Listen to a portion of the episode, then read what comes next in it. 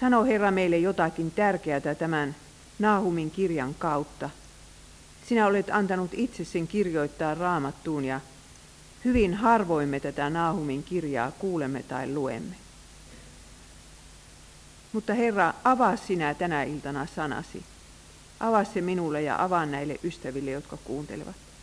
Anna siihen pyhän henkesi viisaus ja voima. Jeesuksen nimessä. Aamen.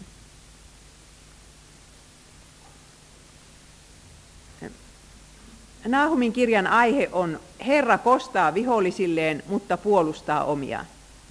Ja minä nyt katson kellosta, että minä tunnin tästä aiheesta puhun. Asiaa olisi kauhean, kauheasti. Minähän olen semmoinen luennoitsija, joka aina puhuu liikaa. Ei niin, että liian vähän, kun aina tulee asiaa liikaa, mutta kyllä nyt sitten tunnin kasetille pitää tämä kaikki mahtua. Se tilanne, missä, missä Nahum eli, niin minä aloitan nyt oikein aikaisesta. Nimittäin se vihollinen, jota vastaan Herra tässä nyt on sotimassa, on Niiniven kaupunki. Ja Niinivehän on Assyrian pääkaupunki. Ja nyt me aloitamme ihan von Adam her, eli siis Aatamista asti, että milloin Assyria mainittiin ensimmäisen kerran Raamatussa. Luku on vasta toinen luku ensimmäistä Mooseksen kirjaa. Siellä määritellään, että missä paikassa se sijaitsikaan se ää, paratiisi.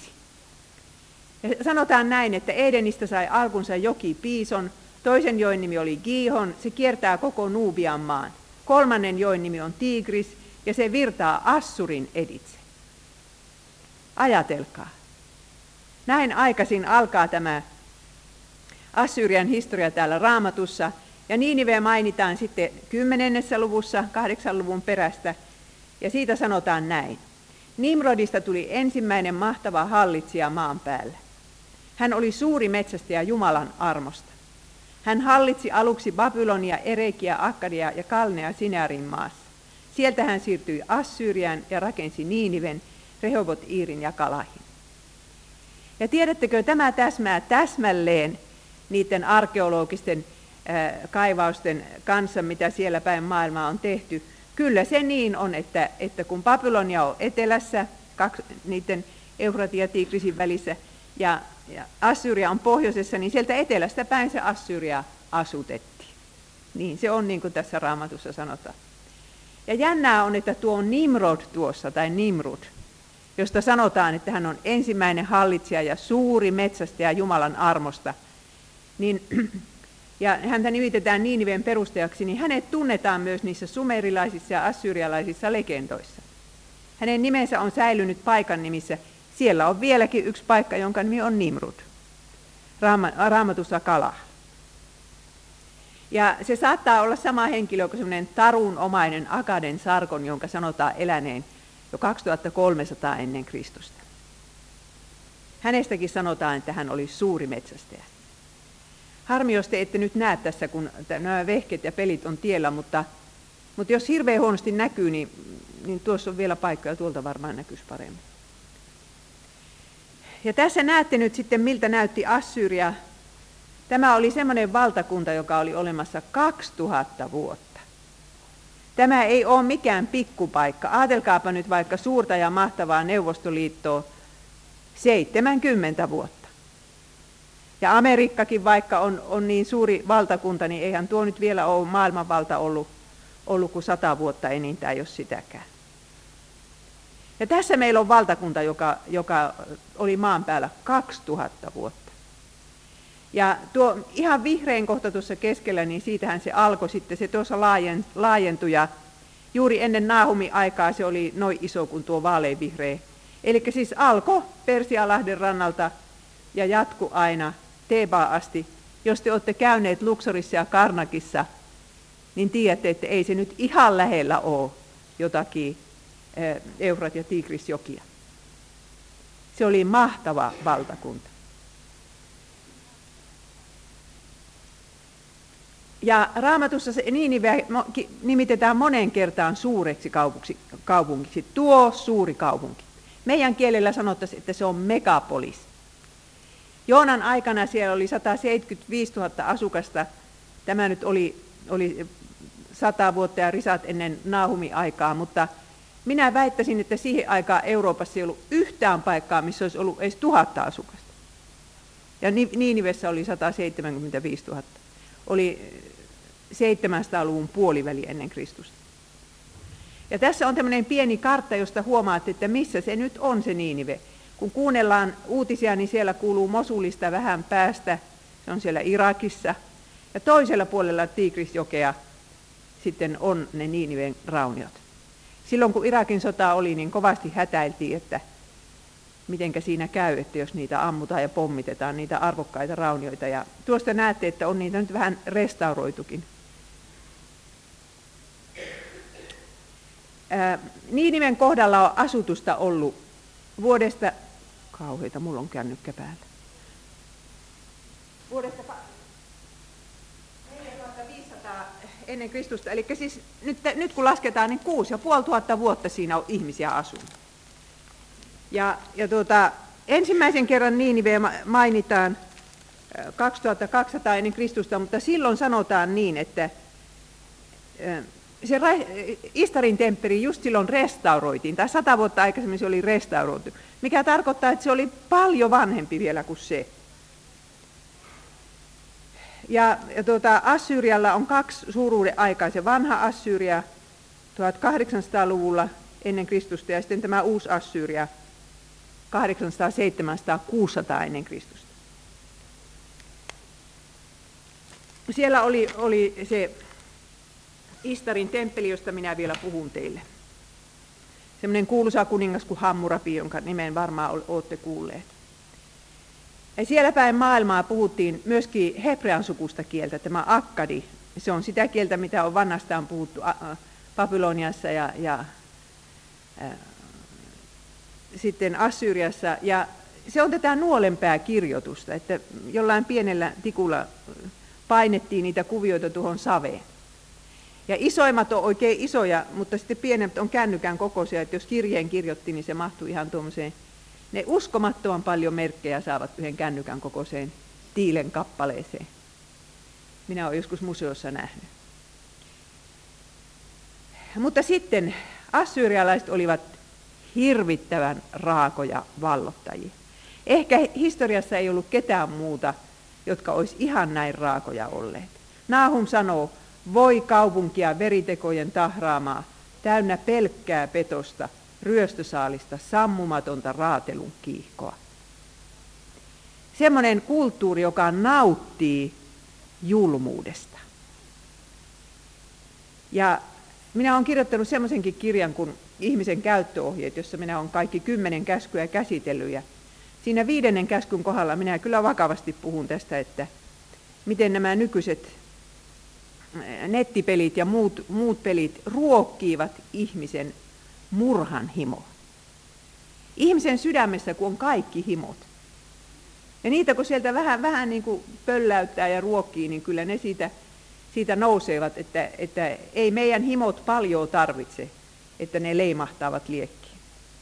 Ja nyt sitten nuorta polvea oikein kädestä pitää opetetaan tappamaan, tappamaan ja vielä kerran tappamaan. Minä pelkään, että me olemme tuommoisen assyrialaisen kulttuurin ovella. Jos nyt katsotte tätä kuvaa, niin se on yhdestä seinäfreskosta otettu. Nämä hyökkäysvaunut olivat ilmeisesti assyrialainen keksintö. Mutta nehän on tehty ihmiskasan päälle. Siinä on ihmisiä, siinä on pääkalloja. Ja, ja huomaatte, että miten siellä on ripustettu noihin keppien päähän ihmisiä. Ja Ja kaikin puolin niin kuin näkee, että ei tässä nyt kyllä ihmishenkeä säästetä. Ja ne, ne olivat assyrialaisten mielestä semmoisia pyhiä sotia, että ne uskovat, että tämä heidän pääjumalansa Assur haluaa kaikki maailman kansat valtaansa, ja se on niille kansoille vaan hyväksi, kun ne pakotetaan heidän valtaan. Pyhää sotahan siellä vieläkin käydään, mutta kyllä sitä on käyty jo neljätuhatta vuotta. Ja tästä sitten näette, miten, minkälaista aseistusta armeijalla oli, että kilpiä ja keihäitä ja sitten hevosia siellä oli ja niitä hyvin hoidettiin.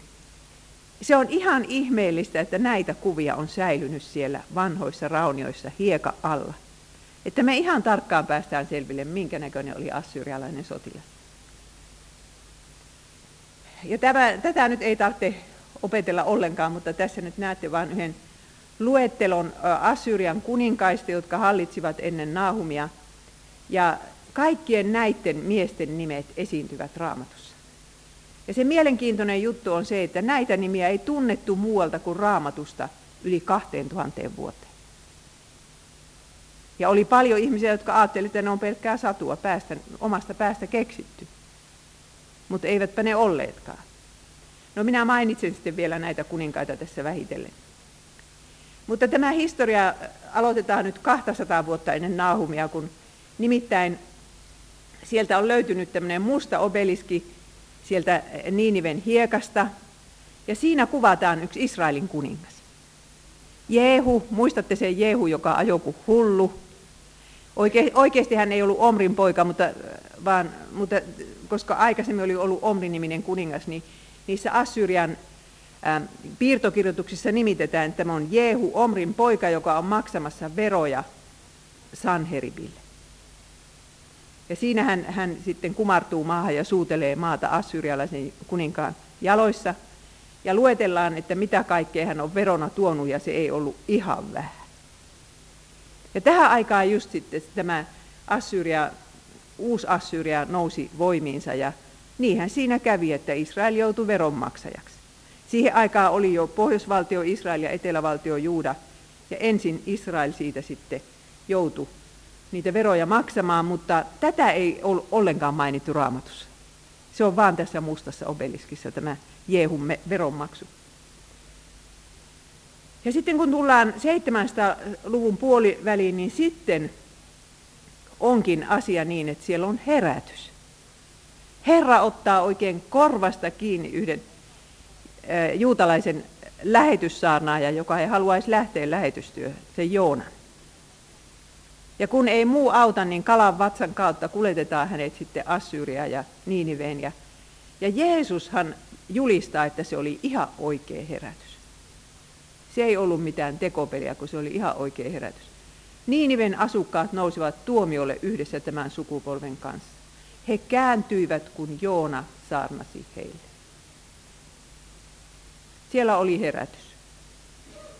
No, tätä eivät muut dokumentit tunne kuin Raamattu, mutta kyllä me nyt uskomme, että Raamattu pitää siinä kohden paikkansa. Ja kun seitsemänsataa lukua mennään eteenpäin, niin seuraavaksi tapahtuu sitten, että se pohjoisvaltio, eli Israelin kuningas Menahem, kun siellä vähän vaihtui kuninkaat yhtenään. Juudassa pysyi se Daavidin suku, mutta pohjoisessa aina vaihtui kuninkaat ja kuningassuvut. Niin Menahem halusi pitää pysyä vallassa, ja kuinka ollakaan rupesi Assyrian kuninkaan liittolaiseksi. Pyysi siltä apua. Ja saadakseen Assyrian kuninkaalle menevän summan kokoon Menahem määräsi jokaisen varakkaan israelilaisen maksamaan viisikymmentä hopeasekeliä. Yksi talentti on seitsemäntoista kiloa. Ja se maksoi tuhat talenttia. Eikä arvannut mihinkä hän oman valtionsa vetää, kun kutsuu ne assyrialaiset sinne. Ja tämä onkin kyllä yksi Raamatun suuri teema, tämä tämmöinen, että kenen kanssa tässä liittoudutaan. Nyt kun Suomikin harkitsee NATOon menemistä, no minä en sano siitä juuta enkä jaata, mutta, mutta sen verran vaan sanon, että Raamatussa on hirveän tärkeä teema se, että kenen kanssa liittoudutaan. Minä kun olen Jeremian elämän kerran kirjoittanut, Itkevä pronssimuuri, niin siinähän se on se yksi pääteema, että Juuda ei luota Herraan, kun aina se vaan luottaa Egyptiin. Kyllä se Egypti tulee apuun. Ja kyllä me nyt voidaan tänä päivänä kysyä itseltämme, että mihinkä meidän oma maamme tänä päivänä luottaa. Minkä avulla meidän oma maamme ajattelee saavansa pitää itsenäisyyden. Kuinka monta täällä on, jotka pyytävät sitä Herralta? Tarkoitan tässä maassa. Ja kiittävät Herraa siitä, että itsenäisyys yleensä on saatu ja sitä on voitu säily- se on voitu säilyttää kahden kovan sodan läpi. No, seitsemänsataa luku jatkuu surullisissa merkeissä. Israelin kuninkaan Pekahin hallituskaudella sitten tämä sama Assyrian kuningas Tiglat-Pileser, jonka toinen nimi on Pul, P U L, hän hyökkää maahan ja vallottaa koko Naftali-heimon, eli siis Genesaretin järven ympäristön, ja vie kaikki asukkaat Assyria. Sillä tavalla alkaa se Israelin hävitys. Sehän päättyy siihen, että koko pohjoisvaltio häviää olemasta. Mutta eipä siinä kaikki, vaan jos vaan israelilaiset turvautus assyrialaisiin, mutta sitten se Juuda aloittaa saman meiningin. Ja todella kun vanhaa testamenttia lukee, niin kyllä siinä pitää kysyä itseltä, että miten on Jumala jaksanut olla noin kärsivällinen tuo oman kansansa kanssa. Ahas-niminen kuningas, josta Jesajakin kirjoittaa, niin hän lähettää sanansaattajia pyytämään tältä samalta Tiglat-Pileseriltä, että tule ja pelasta minut Syyrian kuninkaan ja Israelin kuninkaan käsistä. Ja Ahas ottaa kaiken hopean ja kullan, mitä Herran temppelissä ja kuninkaan palatsissa on, ja lähettää ne Assyrian kuninkaalle. Ja Tiglat-Pileser tulee apuun, mutta hinta on kova. Nimittäin Ahasin on pakko omaksua sitten Tiglat-Pileserin uskonto. Hän menee Damaskokseen katsomaan, että minkälaiset alttarit näillä assyrialaisilla on, ja rakentaa samaan mallin mukaan sitten alttarin, epäjumalan alttarin. Ja vähentää mitä voi Herran temppelistä kaikenlaista tavaraa tarpeettomana mukamassa. Ja sitten Raamattu sanoo, että tämän hän teki Assyrian kuninkaan tähden. Ja tästä me nähdään se, että, kun, että se liittoutuminen, se yleensä tarkoittaa sitä, että myöskin uskonnollisia vaikutteita otetaan siltä liittolaiselta. Ja kuinka paljon Suomi on ottanut kaiken maailman vaikutteita ää, niin kuin ympäröiviltä kansoilta ja Ruotsista ja Amerikasta ja milloin mistäkin. Ja, ja yleensä aina sitten huonoon suuntaan. No nyt sananen tästä Assyria-uskonnosta, että minkälaista uskontoa se sitten Juuda ja Israel sieltä sai. Ensinnäkin tämä astrologia, että tähdistä ennustetaan, niin sehän on kyllä sieltä päin maailmaa kotoisin. Assyrialaiset ajattelivat, että tähti taivas ja tämä meidän maailma, niin se vastaa yksi yhteen. Aina jos täällä maailmassa jotain tapahtuu, niin tähdissä on kans jotain tapahtunut, ja päinvastoin. Sunnuntai oli auringonpäivä, sandi, söndag. Maanantai puunpäivä, perjantai Venuksen, ja Japanissa nämä on kaikki vielä tänä päivänä just näin. Japani on varmaan ne nyt ottanut noista germaanisista kielistä. Mutta se, se pääpaha oli tämä Istar, eli niin kuin vanhassa testamentissa sanotaan Astarte. Mikähän siihen on syynä, että nämä naisjumalattaret, että niillä on, on semmoinen suuri vetovoima ollut ihmisiin. Tämä oli mahtavan suosittu koko Lähi-idässä, ja, ja vähitellen sitten myös Israel ja Juuda ottivat sen Astarten palvottavakseen ja pystyttivät jotakin paaluja sille Astarten jumalalle. Hän oli seksin, rakkauden, äityyden, hedelmällisyyden jumalatar. Ja nämä temppeliportot oli keksitty just kun Istaria palvottiin, että jos temppeliin mennään, niin siellä on sitten, saa seksipalveluja saman tien, ja sitten kotona myöskin voi, se vaikuttaa hedelmällisyyteen perheen sisällä ja omilla pelloilla ja niin edespäin. Ja tämänkin tavan sitten Israel ja Juuda omaksuvat. Nahum nimittääkin Niiniveä portoksi. Suloinen ja kaunis tämä portto oli, ovela velho, joka haureudessaan teki kansat orjikseen, velhoudellaan kietoi sukukunnat valtaansa. Niin kuin Hoosea sanoi, että on tämmöinen haureuden henki. Ja se levisi, no Hoosea ei puhu nyt, tai no kyllä hänkin puhuu Assyriasta, mutta Mutta se levisi joka tapauksessa sieltä Assyriasta tämän Astarten palvonnan kautta. Ja minä väittäisin, että samanlainen haureuden henki on myöskin leviämässä länsimaihin ja levinnyt jo kertakaikkiaan perusteellisesti. Ja se netti on sitten se viimeinen naula tässä länsimaiden säädyllisyyden arkussa, kun sieltä löytyy mitä tahansa niin kuin tämmöistä jumalattomuutta ja myöskin seksiasioissa, mitä tahansa. Ja se on niin hirveän voimakas houkutus sekä ei-uskoville että uskoville. No sitten kun mennään eteenpäin seitsemänsataa lukua, niin sitten koko Samaria tuhoutuu. Siis Samaria oli Israelin pääkaupunki, ja kun se tuhoutui, niin sen jälkeen vietiin kaikki israelilaiset, siis loputkin vietiin pakkosiirtolaisuuteen Assyriaan, ja Raamattu sanoo surullisesti, siellä he ovat vielä tänäkin päivänä. Kymmenen Israelin heimoa häviää, niin että nytkään ei tiedetä, missä ne ovat. Ja miksi ne hävisivät? Sen takia, että he olivat sotkeneet oikean uskonnon, oikean Jumalan eli Jahven palvonnan näihin Assyrian uskontoihin. He tekivät aseratarhan, he kumarsivat kaikkia taivaan tähtijoukkoja, he palvoivat Baalia. Ja sitten oli tämä hirveä tapa, että pojat ja tyttäret pistettiin kulkemaan tulen läpi. Uhrattiin yksi lapsi, että loput saisi säilyä hengissä. Niin, he tekivät taikoja ja ennustivat noita keinoja. Eikö tunnu tutulta? Niin pahoin Herra vihastui Israelin kansaan, että työnsi sen pois kasvojensa edestä. Ja nyt on hirveän naivia luulla, että jotenkin, että Suomessa säilyisi tämä kristinusko, tehtiinpä täällä mitä tahansa. Herra vihastuu epäjumalan palvelukseen ja oman sanansa halveksuntaan. Hän on pitkään kärsivällinen, mutta sitten jossain se tulee se raja vastaan. Mutta sitten kun tulee seuraava Juudan kuningas, tämä Hiskia, niin siinä meillä on, kuulkaas, ihmeellisen ihana esimerkki. Jos me ei tätä Hiskiaa uskoa ymmärretä, niin me ei ymmärretä koko Jesajan kirjaa. Jesaja oli se aisapari, joka tuota Hiskiaa piti pystyssä. Ajatelkaapas tilannetta, että koko muu tunnettu maailma on siellä Assyrian vallan alla.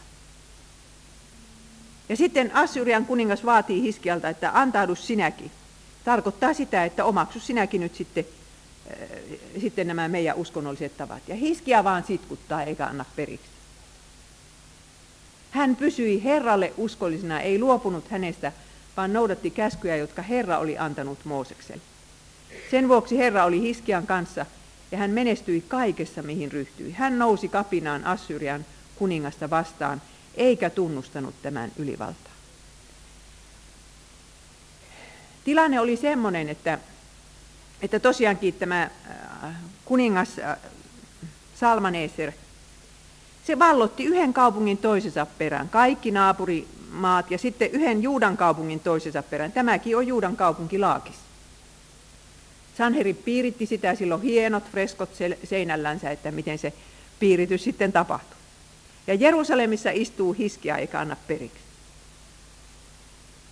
Ja koskaan ei Assyrian kuninkaan palatsiin ilmestynyt freskoa, jonka nimi on Jerusalemin vallatus. Sanherib lähetti nootin. Minä kun olen sen ikään, että minä vielä muistan ne Venäjältä tulleet nootit. Ja kuinka kylmät väreet kulkivat meidän selkäpiissä, kun taas tuli nootti. Niin Sanherib lähetti semmoisen nootin, hän oli siis se seuraava kuningas sitten siitä Salmaneseristä, niin, ja luki sen siellä, siellä Jerusalemin edustalla, kovalla äänellä huusivat, että kaikki kuulisivat. Kuulkaa suurkuninkaan, Assyrian kuninkaan viesti, älkää antako Hiskian houkutella teitä luottamaan omaan Jumalaanne, kun hän vakuuttaa, kyllä Herra meidät pelastaa, ei tämä kaupunki, kaupunki joudu Assyrian kuninkaan käsiin. Sanokaa, onko yksikään kansojen jumalista voinut pelastaa maansa Assyrian kuninkaiden käsistä? Rakkaat ystävät, jos me luotamme oman elämämme kohdalla tilastotieteeseen tai todennäköisyyksiin, niin me tulemme täysin epätoivoisiksi. Ei ole mitään toivoa, ei meille eikä lapsillemme. Mutta usko on sitä, että me luotetaan Jumalan sanaan. Jesaja oli siinä Hiskian vieressä, ja Jesaja oli saanut sen sanan Herralta, että tätä kaupunkia ei valloteta, ja Hiskia vaan sitkutti ja uskoi siihen. Mitenkä olisi käynyt, jos ei jos olisi antanut periksi? Ja hän, hän rukoilee sitten, kun kuulee sen nootin, ja sanoo, että on totta, Herra, että Assyrian kuninkaat ovat tuhonneet kaikki kansat ja niiden maat, ja heittäneet tuleen niiden jumalat. Mutta ne eivät olleetkaan oikeita jumalia. Nyt Herra meidän Jumalamme, pelasta meidät hänen käsistään, jotta koko maailman valtakunnat oppisivat tietämään, että sinä yksin olet Herra ja Jumala. Ja rukoile sinäkin näin sen elämäsi suuren ongelman edessä. Älä katso tilastotiedettä, äläkä katso psykologiaa, äläkä katso ja mitään tämmöisiä tieteitä kuin Jumalan sanaa. Hän on luvannut ja hän auttaa.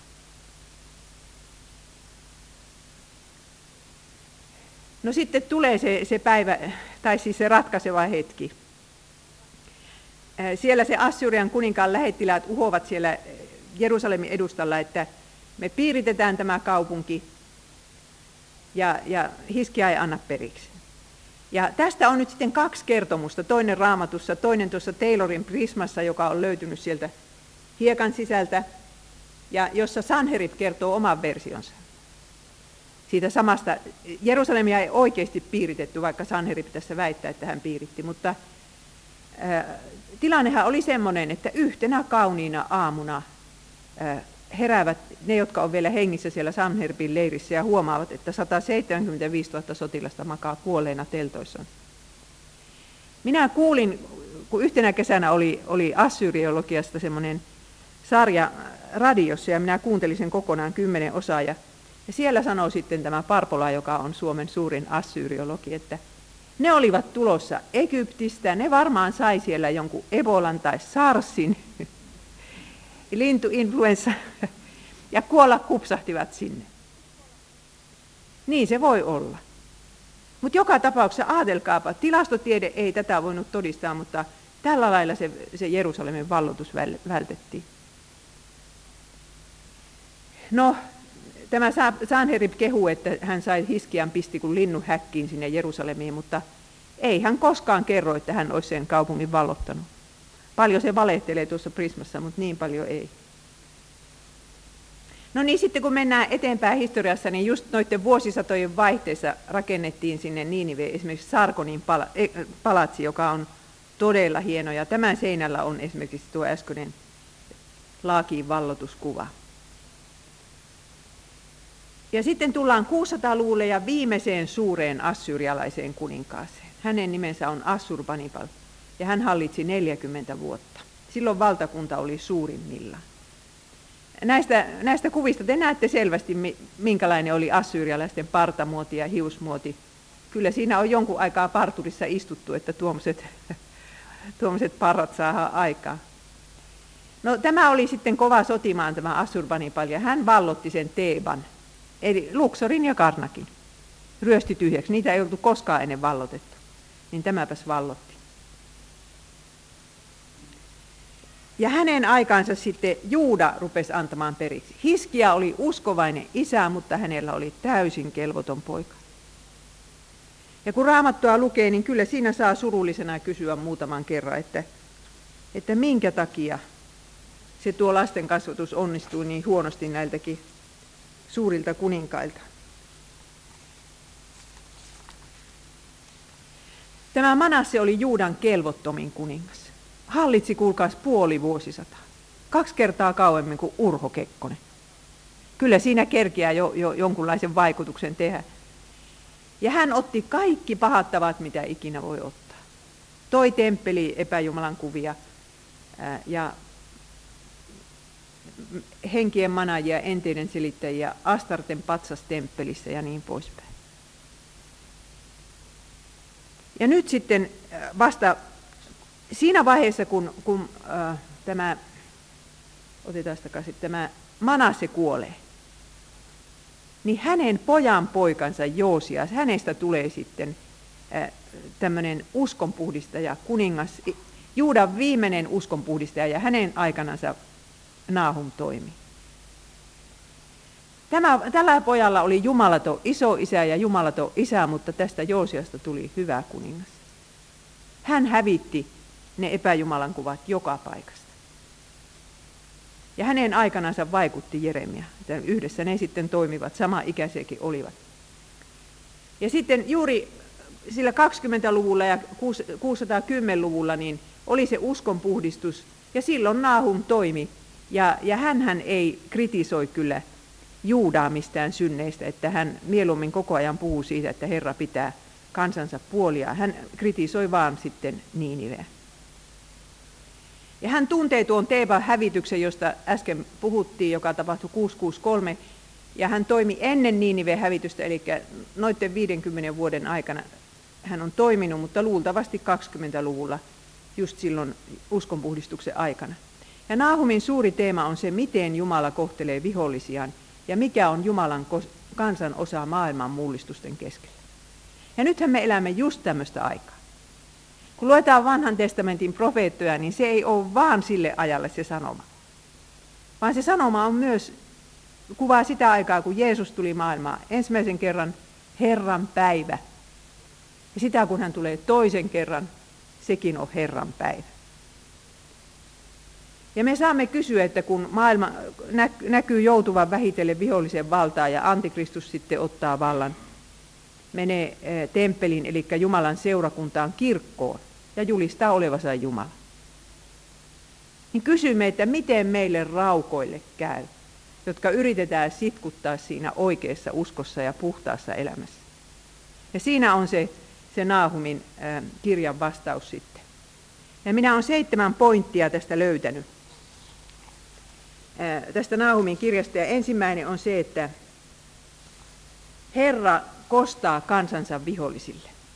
Luku yksi ja kaksi. Herra puolustaa omiaan. Hän on Jumala, joka kostaa vihollisilleen. Herra kostaa hän.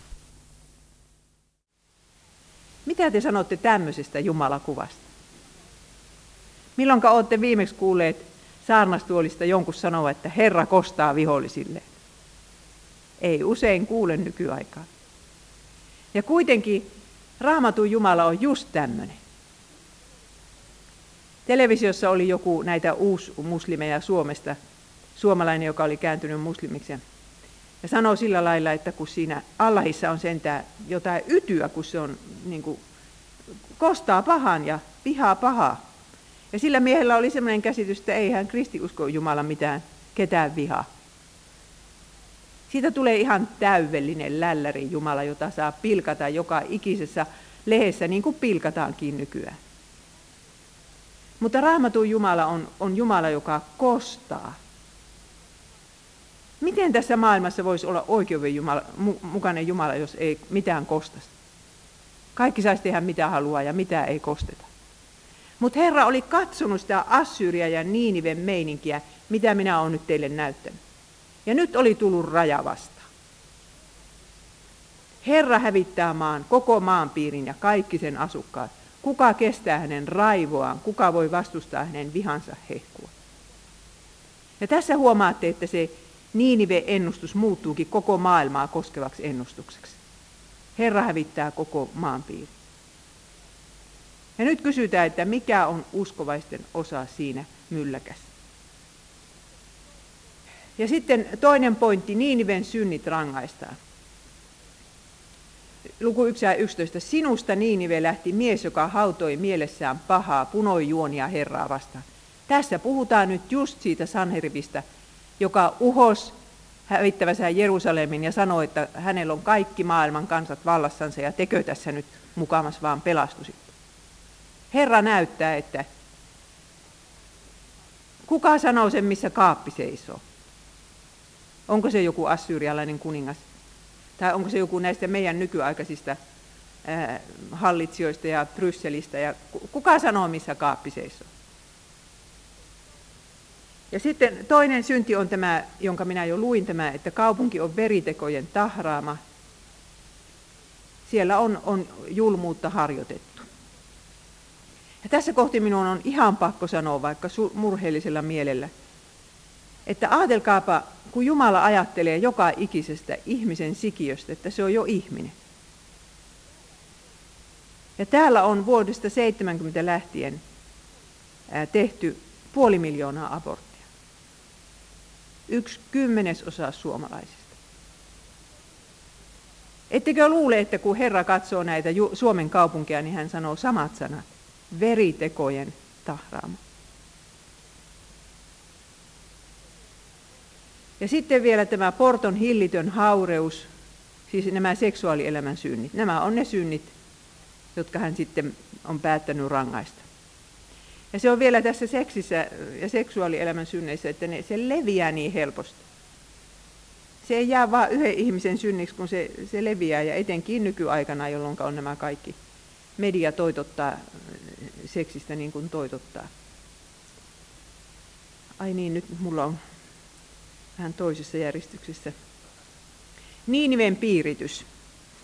Siellä kuvataan niin elävästi. Tuo, tuo Nahumin kirja on semmoinen, että se on myös maailmankirjallisuutta. Jossain kommentaarissa luki, että, että missään muussa dokumentista ei sen aikaista sotaa ja taistelua niin elävästi kuvata runomuodossa kuin tässä Nahumin kirjassa.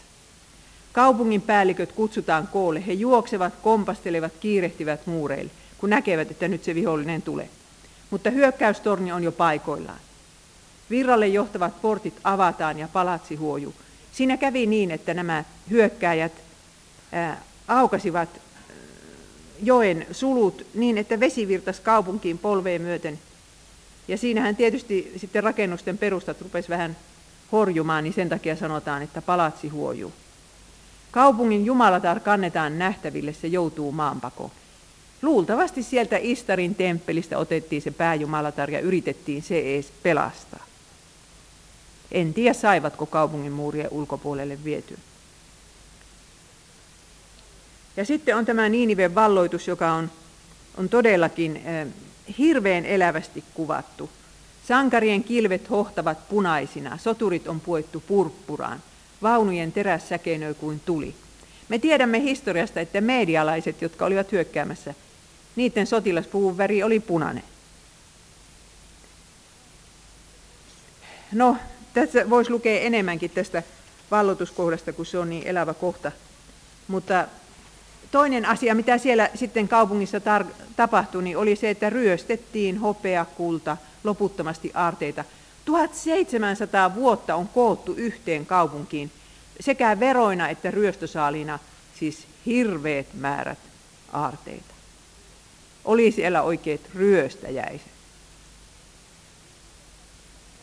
Ja ihmiset, jotka oli niitä koonneet ja kuninkaat, jotka oli niitä koonneet, luulivat, että he saavat pysyä rikkaana elämänsä loppuun asti. Semmoisiahan me ihmiset ollaan. Me luullaan, että kun pankissa on rahaa, niin kaikki on hyvin. Jos pankissa ei ole rahaa, niin, niin eipä tule uni yöllä silmään, kun sitä hätäilee ja laskee, että mitenkä se raha riittää. Ja kuitenkin Herra on sanonut, että hän ruokkii omansa kuin taivaan linnut. Silti tuli ahmii sinut ja miekka hävittää. Parpola sanoi radiossa, että siellä oli tuhat astetta kuumuutta, kun ne tuikkasi sen tuleen. No se tarkoittaa tietysti, että ei jäljelle jäänyt muuta kuin kiveä. Mutta ne, ne savitaalut lasittuvat siellä hirveän hyvin siinä kovassa kuumuudessa ja kestivät sitten äh, sen jälkeen kaksituhattaviisisataa vuotta. Ja äh, se viimeinen kuningas, se, se paloi sitten siinä tulipalossa. Äh, skyytit, medialaiset ja babylonialaiset hyökkäsivät yhdessä. Ja Assyria-niminen valtakunta oli olemassa kaksituhatta vuotta ja tämä oli nyt sen loppu. Mutta nyt katsotaan tuo kohta kolme. Niiniven tuomio. Herra oli päättänyt Niinivestä, että et saa nimellesi enää jälkeläisiä. Ei ole enää olemassa kansaa nimeltä Assyria, siihen se loppu. Joitakin ihmisiä ehkä, joita, jotka siellä seudulla asuvat, niin vielä voitiin nimittää assyrialaisiksi. Mutta se valtakunta ja se kansa, sen nimelle ei ollut enää jälkeläisiä. Ja niiden oli varmaan hirveän vaikea se uskoa, kun, kun tuota kaksituhatta vuotta oli kuitenkin valtio ollut olemassa. Sotavaunusi minä poltan tuhkaksi, miekka syö nuoret leijonasi. Leijoni, tai siis Niiniven kuningas nimitti itseensä leijonaksi, ja Nahum tässä kuvaa sitä leijonaa, niin kuin leijonaa perhettä, että isä leijonaa yrittää sitä perhettänsä pelastaa, mutta ei pysty. Ja sitten tuo kolmas kohta tuossa kuvataan, mitenkä Portolle yleensä kävi, kun häntä rangaistiin. Pitkät hameet otettiin ja sidottiin pään päälle solmuksi. Ja se oli se häpäisy. Minä nostan hameesi, liepeet kasvoisi yli ja paljastan kansoille alastomuutesi, valtakunnille häpeäsi. Häpeään päättyi Niiniven historia.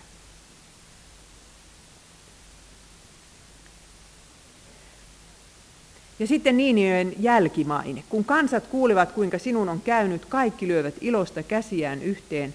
Ketä ei olisi kohdannut sinun ainainen pahuutesi. Historia, se on semmoinen oikeudenmukainen tuomari. Ajatelkaapa tyranneja, Hitleriä, Stalinia, Mao, kaikkia näitä, jotka yrittivät parhaansa, että he saavat säilyttää hyvän maineen historiassa. Muuttelivat historian kirjoja ja dokumentteja ja kaikkea, mutta eihän ne siinä onnistuneet. Ja kumpi teistä on tärkeämpää? Sekö, että Suomella on loistava maine tällä hetkellä, vai että se saa säilyttää se historiassakin? Historiakin tuomitsee, että Suomi on ollut oikeudenmukainen maa. Minä olen nyt lukemassa kirjaa, jonka nimi on Ei armoa Suomen selkänahasta. sata tuhatta ihmistä luovutettiin Neuvostoliittoon sodan jälkeen. Se on niin kauhea kirja, että minä aina viisi sivua luen, sitten minä aina lopetan. Ne ottivat yhden hollantilaisen merimiespojan, joka oli sairaalassa umpisuoltansa leikkuuttamassa. Ja, ja kun venäläiset rupesivat vaatimaan, että joo, kyllä sekin kuuluu näihin sotavankeihin, sinne vaan. Ei ollut Suomessa miestä, joka puolustaisi niitä ihmisiä. Ja se on kumma, että kaikki tämmöinen kaivetaan esiin. Se on saanut olla seitsemänkymmentä vuotta ja nyt yhtäkkiä kirjoitetaan tuommoinen kirja. Mitenkä inkeriläisiä koheltiin, miten kaikkia koheltiin. Suomi ei välittänyt kuin omasta selkänahastaan. Ja niin käy joka ikiselle kansalle, niin kävi Niinivelle ja niin käy muille. Mutta nyt tulee se evankeliumi, lohdutus Jumalan kansalle, joka aina pilkahtelee tuolla Nahumin siellä täällä. Nyt minun pitää katsoa nämä paperit, että ne on järjestyksessä. Hyvä on Herra, turvapaikka hädän päivänä, ja hän tuntee ne, jotka luottavat häneen. Tässäpä on nyt juuri sinulle sana Herralta tänä iltana. Hyvä on Herra, turvapaikka hädän päivänä. Se hädän päivä, jota sinä ehkä tällä hetkellä koet tai sinä pelkäät, että milloin se tulee. Niin Herra on siinä se turvapaikka, myöskin kuoleman päivänä. Ja hän tuntee ne, jotka luottavat häneen. Just eilen kuultiin kirkossa Jeesuksen vertaus, missä Jeesus sanoi tyhmille neitsyille, että minä en tunne teitä. Ja nyt me nähdään, että ketkä Jeesus tuntee. Ne, jotka luottavat häneen. Ja sitten tämä ihana lause, joka on jo Jesajalla ja vielä, vielä roomalaiskirjeessä. Katso, vuorilta lähestyvät ilosanoman tuojan askeleet. Hän kuuluttaa, rauha on tullut. Nahum näkee sen päivän, kun joku juoksee henki kurkussa sitä vuoren rinnettä ylös Jerusalemiin vuonna kuusisataakaksitoista kesällä ja kuuluttaa, että Niinive on hävitetty. Rauha on tullut. Vietä riemujuhliasi, Juuda, täytä kaikki lupauksesi. Ei koskaan enää käy sinun kimppuusi onnettomuuden tuoja. Hänet on lyöty ja tuhottu. No, tämä nyt on vähän vaikea kohta Raamatussa, koska kahdenkymmenen vuoden päästä Jerusalemia oli piirittämässä babylonialaiset. Johtui siitä, että taas otettiin epäjumalan palveluskäytäntö. Hurskaalla Joosialla oli neljä poikaa, jotka oli jumalattomia vuoron perään kuninkaana. Ja, ja sen takia siinä kävi sitten niin, että Jerusalem hävitettiin. Mutta tämä Raamatun kohta osoittaakin siihen aikaan, kun Jeesus tulee. Ajatelkaapa jouluyötä. Mitäs ne enkelit siellä taivaalla laulavat? Maassa rauha. Jumalalla hyvä tahto ihmistä kohtaan. Just niin. Jeesus tuli tänne maailmaan tuomaan rauhan ihmisen ja Jumalan välillä. Vaikka oltaisiin kuinka väärin tehty ja mitä hirveitä syntejä tehty, Niin, niin Jeesus tuli siksi, että ne saataisiin anteeksi. Ja Jumala ei olisi meihin vihainen eikä suuttunut, niin kuin äsken nähtiin, kuinka vihainen hän voi olla. Ja Jeesus, Jeesuksesta sanotaan, että hän, hän julisti evankeliumia. Tämä ilosanoma on se evankeliumisana, joka on otettu sieltä vanhasta testamentista. Ja sen takia sanotaan Matteuksen, Markuksen, Luukkaan, Johanneksen evankeliumi. Ja vuorilta lähestyvät ilosanoman tuojan askeleet. Ei koskaan enää käy sinun kimppuusi onnettomuuden tuoja. Nyt me saamme jo uskossa elää ja tietää se, että Jumala kääntää kaiken onnettomuuden parhaaksi meidän elämässämme. Ja odottaa sitä päivää, jolloin Jeesus tulee takaisin. Ja taivaasta tulee se uusi Jerusalem. Laskeutuu maan päälle ja todella siellä ei sitten ole yhtään kyyneltä. Ja siitä ajastakin äh, Nahum tässä puhuu. No, Niinive hävitettiin. Ja Sefania, joka eli suunnilleen samaan aikaan kuin Nahum, niin hän näki edeltä käsin, miltä Niinive tulee näyttämään sadan ja kahdensadan vuoden päästä. Ja tosi elävä kuvaus. Siilit ja huuhkajat yöpyvät sortuneiden pylväiden seassa. Oudot äänet kuuluvat ikkuna-aukoista. Kynnyksellä vallitsee hävitys. Tämä oli iloinen kaupunki, joka eli turvassa ja sanoi itsekseen, minä vain minä. Ja niin se vähitellen koko Niinive jäi hiekan alle. Kreikkalaiset näkivät sen kahdensadan vuoden päästä ja kirjoittivat muistiin, mitä näkivät. Soraleja. Mutta sitten kun vielä aika kuluu, niin sehän jäi kokonaan hiekan alle. Ja kun tullaan esimerkiksi tuhatkahdeksansataalukuun, niin ei tiedetty edes, missä se Niinive on. Ja koska, koska siellä Eufratin ja Tigrisin seudulla ei ollut mitään pyramideja, eikä semmoisia niin kuin Egyptissä, näkee yhdellä silmäyksellä, että onhan täällä ollut kulttuuria. Mutta se oli kaikki hiekan alla. Ei tiedetty mitään tästä kaikesta hienosta kulttuurista. Ja sen kukkulan nimi oli Kujunjik, eli lammaskukkula, minkä alla se Niiniveste oli, mutta kukaan ei tiennyt. Et siellä oli tämmöisiä tasapäisiä mäkiä siellä täällä hiekan alla. Mutta jotenkin se on niin ihanaa, että, että Herran armo ulottuu myös Assyriaan. Kun siellä Jesajassa sanotaan, että Herra Sebaot siunaa näitä kaikkia sanoin, siunattu olkoon kansani Egypti, siunattu käteni luomus Assyria, siunattu minun oma kansani Israel. Tämähän ennakoi sitä lähetyskäskyä, jossa, jossa halutaan, Jeesus haluaa, viimeiseksi, hänen viimeinen tahtonsa on, että mennään kaikkeen maailmaan ja julistetaan tätä ilosanomaa kaikille luoduille. Ja se, mitä Jeesus sanoo Niinivestä, on positiivista. Niiniven asukkaat nousevat tuomiolle yhdessä tämän sukupolven kanssa, hänen oman sukupolvensa kanssa. Ja uskon, että myös meidän sukupolvemme kanssa. Meidän sukupolvemme on se länsimainen sukupolvi, jolla oli kristillinen usko, kirkko, armonvälineet ja joka hylkäsi sen. Kerran Niiniven asukkaat tulevat meille sanomaan, että meillä ei ollut mitään muuta kuin yksi Joona, joka saarnasi. Ja me uskottiin se. Niin, niin tuomioksi kääntyvät meille. Mutta sitten kun tullaan kristilliseen aikaan, niin tiedättekö, noille seuduille tuli mahtava kirkko. Nyt sitä ei uskoskaan, mutta on hieno kirkko, assyrialainen kirkko, eli nestoriaanit. Ja nämä nestoriaanit on ollut pikkusen huonossa maineessa länsimaalaisten kirkkojen parissa, koska on vähän ajateltu, että ne oli harhaoppisia. Että ne ajattelivat, että Jeesuksessa on kaksi persoonaa, ihminen ja Jumala. Mutta nykytutkimus väittää, että ei se Assyrian kirkko tai se Syyrian kirkko siellä semmoinen ollutkaan, että se on vain väärinkäsitys. Mutta nämä olivat ensimmäisten vuosisatojen suuri lähetyskirkko. Niin kuin myöhemmin olivat irlantilaiset, jotka toivat kristiuskon Suomeen. Ja nyt viime aikoina on ollut amerikkalaiset, tällä hetkellä Korea ajaa ohi. On siellä täällä ollut tämmöisiä suuria lähetyskansoja. Ja nämä niiniveläisten jälkeläiset sitten olivat semmoisia. Ne lähettivät lähetyssaarnaajia Kiinaan ja Mongoliaan, jopa ja ehkä Japaniin, ainakin juttu kulki niiden edellä. Netissä luki, että kolmetoista miljoonaa nestoriaania oli parhaaseen aikaan maailmassa. Ja vieläkin Irakissa on viisi prosenttia kristittyjä näiden jälkeläisiä. Ja kuinka ollakaan, Kiinassa, kun ne olivat olleet sata viisikymmentä vuotta, niin ne pystyttivät sinne kiven kaksi metriä seitsemänkymmentä senttiä korkean, johon ne kirjoitti koko Kiinan kirkkohistoria. Vuonna kuusisataakolmekymmentäviisi tuli lähetyssaarnaaja Alopen Syyriasta.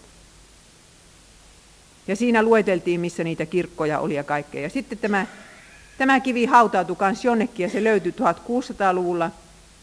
Ja sitä on väitetty väärennökseksi moneen kertaan, mutta kyllä se on ihan aito. Ja se on siellä Sianin museossa vielä nähtävänä. Siis ajatelkaa Niiniven jälkeläiset kuitenkin tämmöistä lähetystyötä tekivät. Minä olen Mongoliassa käynyt kymmeneen kertaan, niin siellähän myöskin löytyy kristillisiä hautakiviä koko ajan. Tšingis Khanin, hetkonen, miniä oli kristitty. Mutta sitten se hävisi. Hävisi niin, että kukaan ei tiennyt, että täällä on mitään kirkkoa ollutkaan. Aatelkaapa. Sekä Mongoliassa että Kiinassa se hävisi olemattomiin tuhatneljäsataaluvulta lähtien. Tai jo sitä ennenkin. Että, että tällä tavalla se tapahtuu, että jos, jos sitten Raamatun sanasta luovutaan, niin kirkko häviää. Vainoamalla ei ole koskaan saatu yhtään kirkkoa häviämään. Mutta silloin, kun Raamatusta aletaan luopua, niin se on vaarallinen juttu. Ja miten Niiniven sitten löydettiin? Kukaan ei tiennyt, missä se on, eikä välttämättä tietty, että mitä ne kukkulatkaan ovat. Mutta tämmöinen ranskalainen nuori mies kuin Paul-Emile Botta alkoi tuhatkahdeksansataaneljäkymmentäluvulla, tai hän järjesti itsensä Mosulin konsuliksi. Mosul oli siinä toisella puolella jokea. Siihen aikaan Turkin sulttaani hallitsi niitä seutuja. Ja hän kaivoi vuoden sitä Kujunsikin kukkulaista, lammaskukkulaa, eikä löytänyt yhtään mitään. Ja meinasi jo toivo, toivosta luopua, niin sitten jotkut tuli sanomaan, että täällä vähän matkan päässä on semmoinen paikka, missä on hirveästi kiviä tämmöisiä, jossa on kirjoitusta.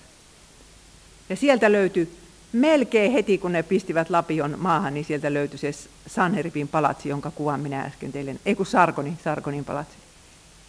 Ja, ja sen seinältä alkoi löytyä ne, ne kaikki hienot kuvat ja reliefit. Ja siitä lähtien siellä on kaivanut saksalaiset ja englantilaiset. Ja tavaraa on kuljetettu Louvreen ja, ja British Museumiin. Ja minä olen nähnyt Berliinissä joitakin näitä, näitä sieltä Niinivestä tuotuja tavaroita.